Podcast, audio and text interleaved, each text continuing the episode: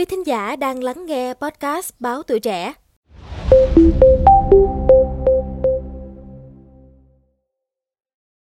Thưa quý vị, ngày 31 tháng 1, tại trụ sở Trung ương Đảng, Ban chấp hành Trung ương Đảng khóa 13 đã họp xem xét quyết định về công tác cán bộ.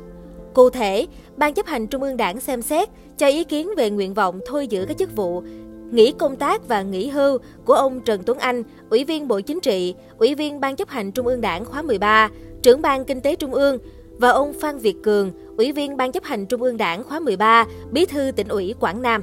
Ông Trần Tuấn Anh sinh năm 1964, quê Quảng Ngãi. Ông có trình độ tiến sĩ. Trước khi thôi tham gia Ban chấp hành Trung ương Đảng khóa 13, ông Tuấn Anh từng là Ủy viên Trung ương Đảng khóa 12-13, Ủy viên Bộ Chính trị khóa 13. Ông cũng là đại biểu Quốc hội khóa 14-15. Ông Tuấn Anh trải qua nhiều cương vị công tác, sau đó ông là Thứ trưởng Bộ Công Thương, kiêm Phó ban Kinh tế Trung ương, Bộ trưởng Bộ Công Thương. Từ tháng 2 năm 2021 đến nay, ông là trưởng ban Kinh tế Trung ương. Ông Trần Tuấn Anh là cán bộ cấp cao của đảng và nhà nước, được đào tạo cơ bản, được Ban chấp hành Trung ương Đảng, Bộ Chính trị tín nhiệm, phân công giữ một số chức vụ lãnh đạo quan trọng. Trên cương vị Bí thư Ban cán sự Đảng, Bộ trưởng Bộ Công Thương, nhiệm kỳ năm 2016 đến năm 2021, ông đã có nhiều nỗ lực trong chỉ đạo, điều hành công tác của ngành công thương đạt kết quả quan trọng. Tuy nhiên, ông chịu trách nhiệm chính trị của người đứng đầu khi để xảy ra nhiều vi phạm tại Bộ Công Thương. Nhiều cán bộ, đảng viên vi phạm pháp luật bị xử lý hình sự, xử lý kỷ luật đảng, hành chính.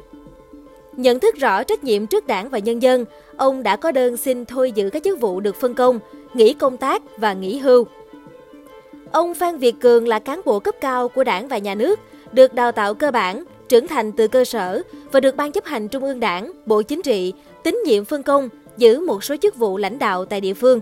Trên cương vị Bí thư tỉnh ủy Quảng Nam các nhiệm kỳ từ năm 2015 đến năm 2020, từ năm 2020 đến năm 2025, ông đã có nhiều nỗ lực trong lãnh đạo, chỉ đạo.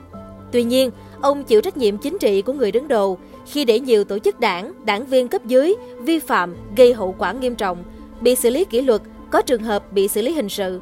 Nhận thức rõ trách nhiệm trước đảng và nhân dân, ông đã có đơn xin thôi giữ các chức vụ được phân công, nghỉ công tác và nghỉ hưu. Căn cứ quy định hiện hành của đảng, nhà nước và xem xét nguyện vọng của cá nhân, Ban chấp hành Trung ương Đảng đồng ý để ông Trần Tuấn Anh thôi giữ chức vụ Ủy viên Bộ Chính trị, Ủy viên Ban chấp hành Trung ương Đảng khóa 13.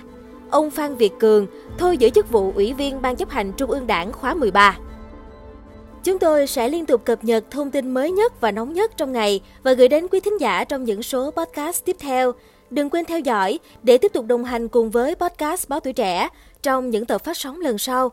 Còn bây giờ, xin chào tạm biệt và hẹn gặp lại!